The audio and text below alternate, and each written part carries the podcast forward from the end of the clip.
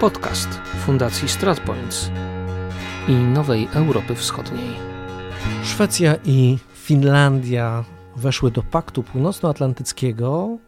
Jest to największe od lat wydarzenie nie tylko w basenie Morza Bałtyckiego, ale w ogóle w architekturze bezpieczeństwa Europy. Rozmawiam z doktorem Wojciechem Liderem, założycielem Instytutu Nordyckiego. Dzień dobry. Dzień dobry. Co z perspektywy basenu Morza Bałtyckiego w rzeczywistości oznacza przystąpienie tych dwóch państw, Szwecji i Finlandii, do NATO? Oznacza przede wszystkim to, że do granic NATO, jeśli chodzi o basen Morza Bałtyckiego, przystępują e, kraje z e, de facto niepoliczalną liczbą wysp, jeśli chodzi o ukształtowanie terenu, e, jeśli chodzi o wybrzeże.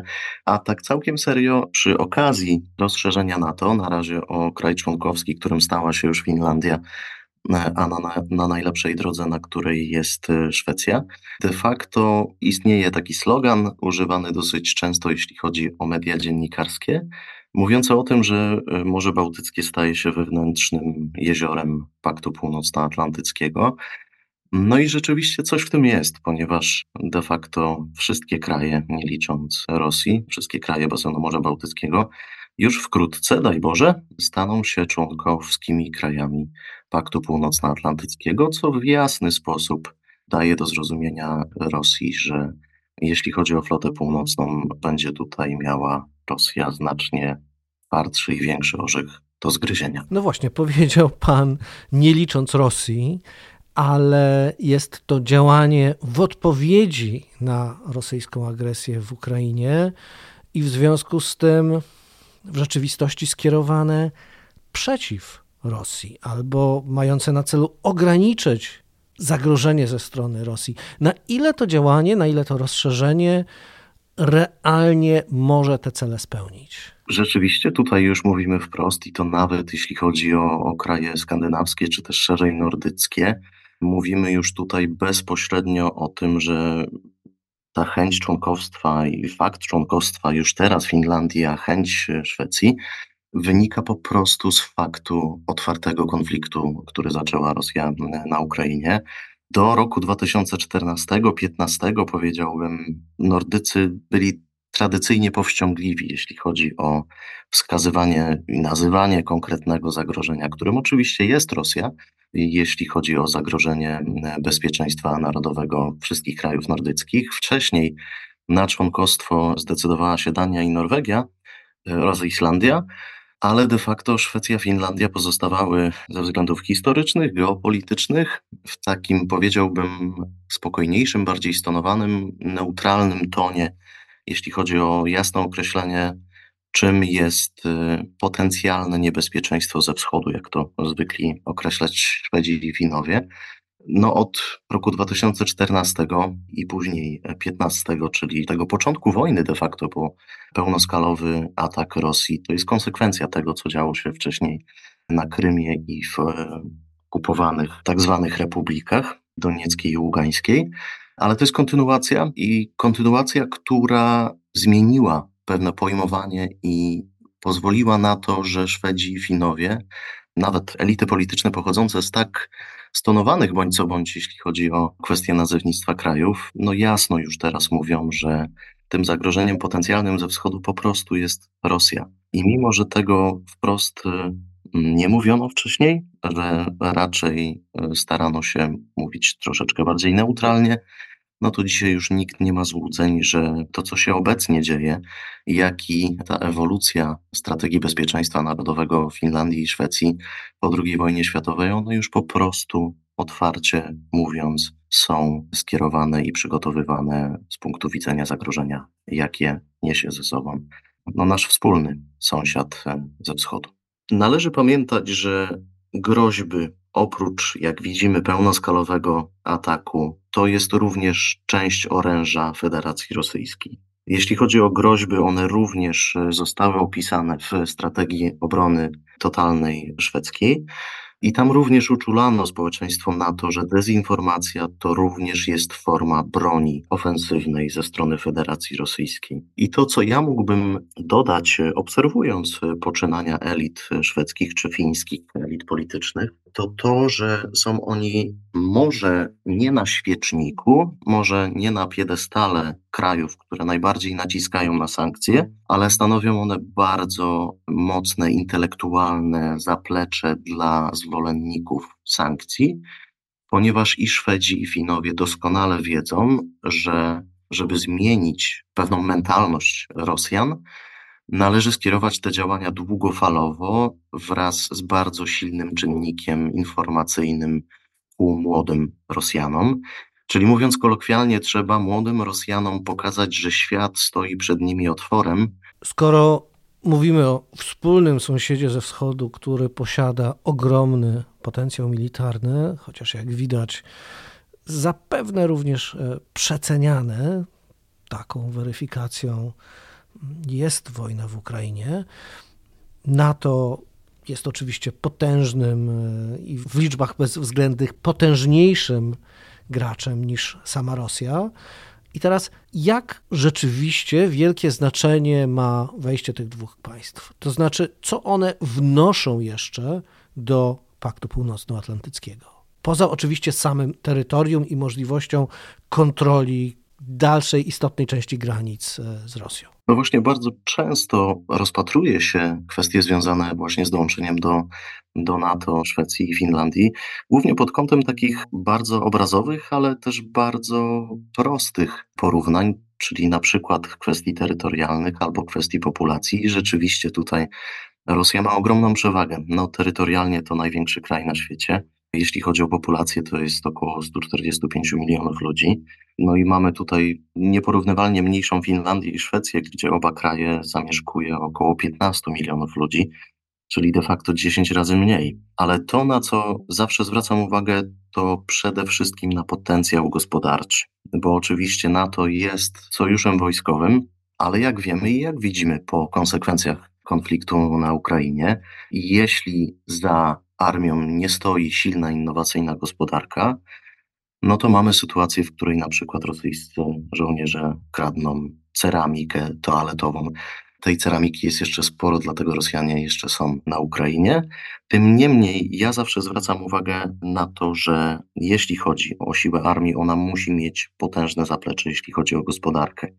I to jest główny czynnik, który ja bym wskazywał, ten pewien benefit, który uzyskuje NATO, to właśnie to zaplecze gospodarcze. I nie chodzi tutaj nawet o sam miernik, jakim jest PKB, chociaż to też jest bardzo ciekawe, ponieważ jeśli sumujemy PKB wszystkich pięciu krajów nordyckich, to najzwyczajniej w świecie ta sumowana wartość będzie wyższa niż wartość rosyjska, czyli największego terytorialnie kraju na świecie. Przypomnę, 145 milionów ludzi, a sumując populację wszystkich krajów nordyckich, to jest raptem 28 milionów ludzi ale to PKB już jest wyższe.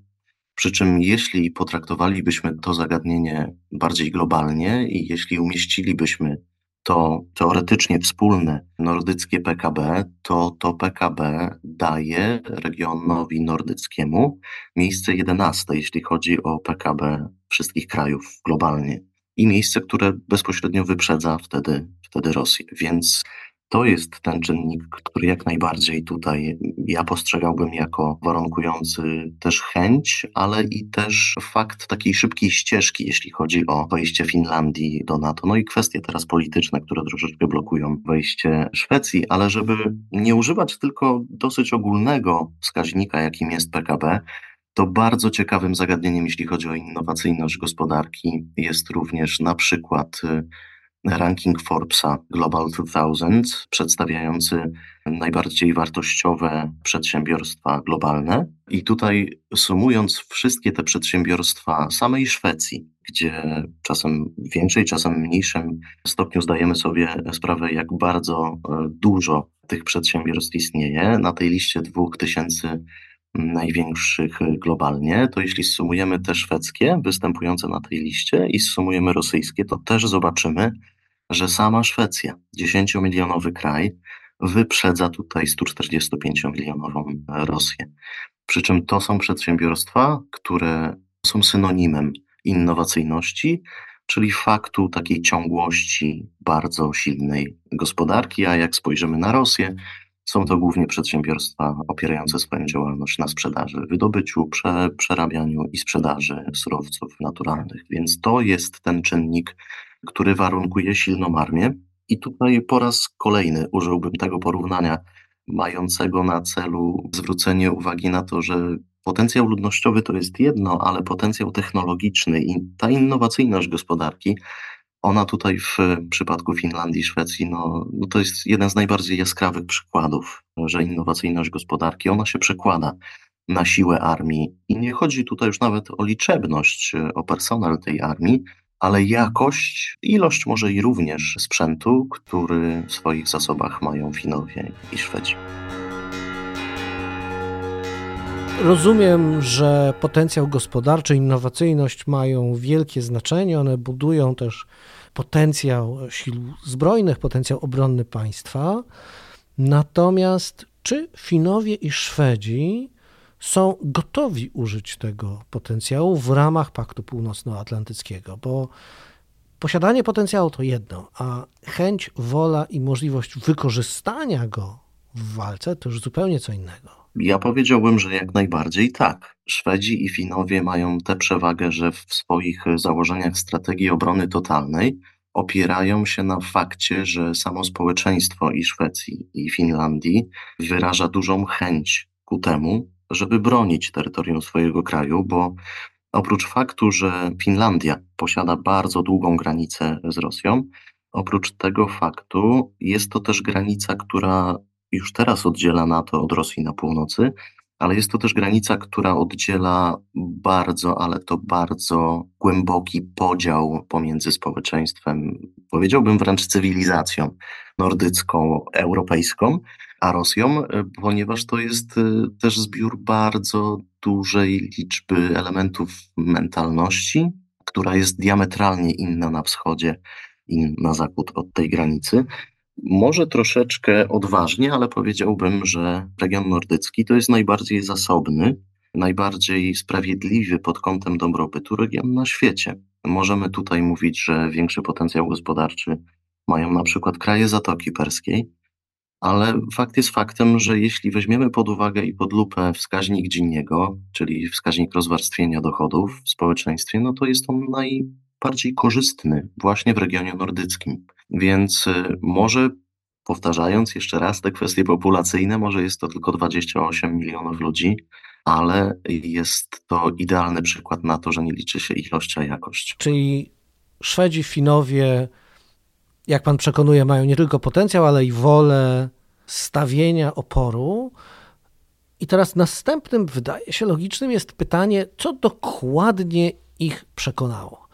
To znaczy, czy na przykład działania rosyjskich okrętów podwodnych wpływających w fiordy bałtyckie miało znaczenie dla Szwedów i pokazało im, że Rosjanie nie są gdzieś e, odległym e, zagrożeniem, tylko już na miejscu? Bez wątpienia. E, te kwestie przekraczania granic, zarówno jeśli chodzi o okręty podwodne, nawodne, jak i też samoloty, to jasno też dało do zrozumienia, znaczy przede wszystkim było to pewnym sposobem na sprawdzenie reakcji, czy to Szwedów, czy Finów, czy nawet Hiszpanów, czy Portugalczyków, bo również tam na tyle daleko Rosjanie pozwalali sobie przekraczać e, granice, to jednak pokazało oczywiście na początku pewien e, fakt, że czy to armia szwedzka, czy to obrona powietrzna szwedzka, czy fińska miała swoje niedociągnięcia. I tutaj na przykład rok 2013, kiedy rosyjski bombowiec przekroczył te granice Szwecji, no wówczas nie poderwano żadnego myśliwca Gripen, ponieważ wszyscy piloci mieli wolne ze względu na Wielkanoc. Także no jest to pewien czynnik, który też zmusił i Szwedów, ale i ogólnie Nordyków, ponieważ później podpisano pewien dokument, który jasno wskazywał Rosję jako potencjalne zagrożenie i agresora. I to też jasno pokazało, że w Szwecji i Finlandii zajdą te zmiany. Już wtedy można było obserwować pewne dążenia do tego, żeby znowu zacząć mówić o strategii obrony totalnej, o tym, żeby doszkalać y, obywateli. Zachęciło to też Szwedów i Finów do zmodernizowania już istniejącego sprzętu. I jak wiemy, i widząc to, jak w soczewce, po tym, co teraz dzieje się na Ukrainie, ponieważ Finlandia i Szwecja również dozbrajały armię ukraińską, no to jeden z przykładów to na przykład haubica samobieżna Archer szwedzko-brytyjskiej produkcji, która jasno też pokazała po raz kolejny, że nie liczy się ilość, a jakość, ponieważ jakość sprzętu wojskowego pochodząca ze Szwecji to jest niemalże sprzęt chirurgiczny. Czyli nie chodzi tutaj o wielkoskalowe zadanie strat, ale jest to bardzo dokładna, bardzo precyzyjna broń która pozwala na wyeliminowanie pojedynczych nawet e, jednostek. Wspominał Pan o strategii obrony totalnej. Co to znaczy? Na czym ona polega? Obrona totalna w odniesieniu do strategii, którą wdrażają Szwedzi, de facto oznacza zaprzężenie każdego obywatela do obrony kraju. Ta obrona bardzo często podkreśla, że, że Szwedzi nigdy nie mogą się poddać, że będą używać wszystkich środków, czy to dyplomatycznych, czy militarnych, ku temu, żeby obronić terytorium kraju. I co ważne, jest tam też rozdział, który mówi o tym, jak zachowywać się podczas pełnoskalowego konfliktu, kiedy wróg. No i tutaj można już mówić jasno, wprost, jeśli Rosjanie pojawią się w dużej e, liczbie na terytorium Szwecji, w jaki sposób też prowadzić wojnę partyzancką. Mówiliśmy o wewnętrznym jeziorze NATO, którym stało się Morze Bałtyckie, natomiast tu nie możemy zapomnieć o Królewcu, obwodzie kaliningradzkim, który jest znowu wyspą na tym e, jeziorze. Jest wielką rosyjską bazą i jakie on ma znaczenie w tej konfrontacji czy w wyścigu do bezpieczeństwa w rejonie Morza Bałtyckiego, zwłaszcza, że to właśnie, żeby skomunikować Kaliningrad chociażby z Sankt Petersburgiem, trzeba przemieszczać się po granicach państw natowskich? To znaczy przede wszystkim jeśli chodzi o obwód kaliningradzki i potencjalne zagrożenie dla krajów członkowskich NATO, to przede wszystkim mówi się o takiej rzeczy, która stała się bardzo medialnym określeniem, czyli o przesmyku suwalskim. I tutaj patrząc na mapę basenu Morza Bałtyckiego, oczywiście jest to bardzo newralgiczny punkt, który de facto w przypadku spotkania z terytorium Białorusi do terytorium obwodu kaliningradzkiego, spotkania się dwóch armii rosyjskich de facto odcina Litwę, Łotwę, Estonię od zaopatrzenia, ale z drugiej strony, kiedy spojrzymy troszeczkę bardziej na północ, to w momencie, kiedy Finlandia już jest krajem członkowskim, a Szwecja rychło będzie, wcale nie jest to tak newralgiczny punkt. To znaczy, jest to bardzo często demonizowane miejsce, jako to jedno z najbardziej niebezpiecznych. Spotkałem się też z określeniem, że, że jedno z najbardziej zapalnych, jeśli chodzi o, o świat. Z tym, że zauważmy też, że jeśli już Morze Bałtyckie stanie się tym jeziorem wewnętrznym NATO, no to na tym akwenie bez wątpienia dominować będzie NATO ze względu na siły i środki, które tutaj posiada, więc będzie to oczywiście też oznaczać blokadę obwodu kaliningradzkiego, przy jednoczesnych działaniach partyzanckich na terytorium Litwy, Łotwy, Estonii. Więc y, to nie jest tylko ciężki orzech do zgryzienia dla, dla NATO, jak to często akcentują media, ale przede wszystkim ciężki orzech do zgryzienia dla, dla samej Rosji. I to już dzisiaj widzimy, kiedy na przykład strefy powietrzne są zablokowane dla ruchu pasażerskiego linii, które są zarejestrowane w Rosji i będzie to niezmiernie trudne również w warunkach otwartego konfliktu.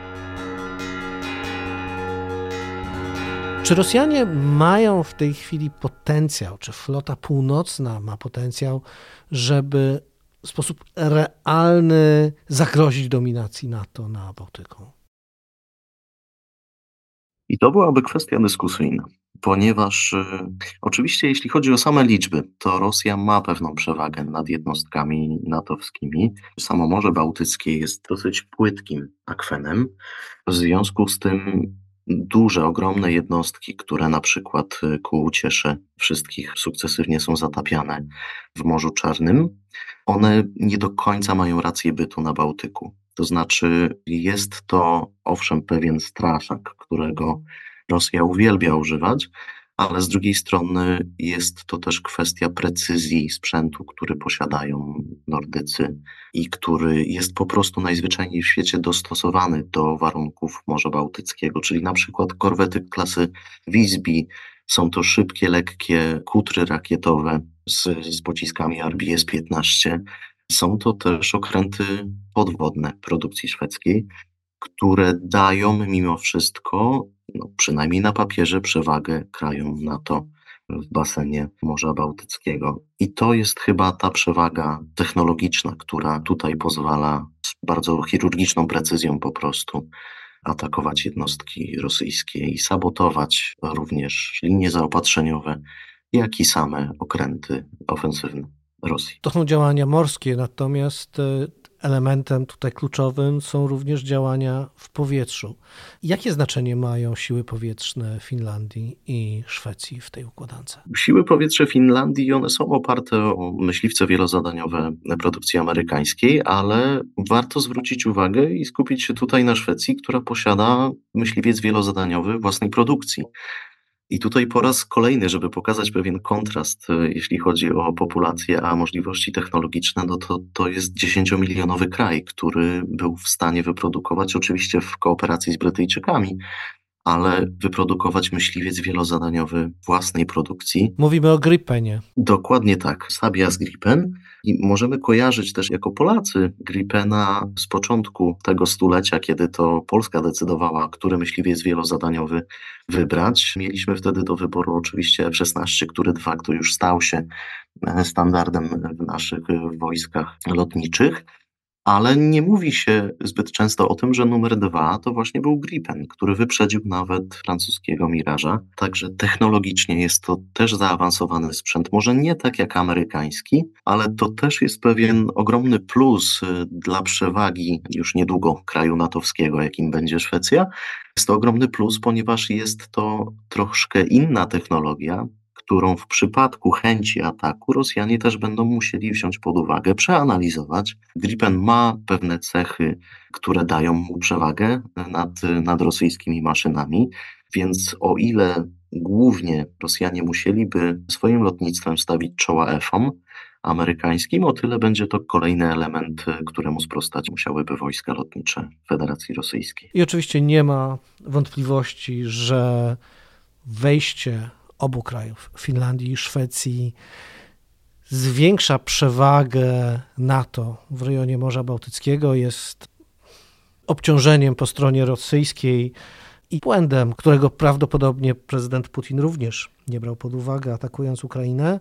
Niemniej należy mieć nadzieję, że też nierównowaga sił w tej chwili już na korzyść NATO będzie czynnikiem na tyle odstraszającym, że groźby ze strony Rosji się w praktyce nie ziszczą. Przykładem kraju, który bardzo realnie obawia się rosyjskiej agresji jest Estonia. I należy mieć nadzieję, że te obawy będą rozwiewane systematycznie przez potencjalne zaangażowanie i udział krajów takich jak Szwecja i Finlandia we wspólnej obronie, we wspólnym przedsięwzięciu obronnym, jakim jest Pakt Północnoatlantycki. Dziękuję bardzo. Moim rozmówcą był dr Wojciech Lider, założyciel Instytutu Nordyckiego. Dziękuję bardzo. To był podcast Fundacji StratPoints i Nowej Europy Wschodniej. Realizacja Free Range Productions.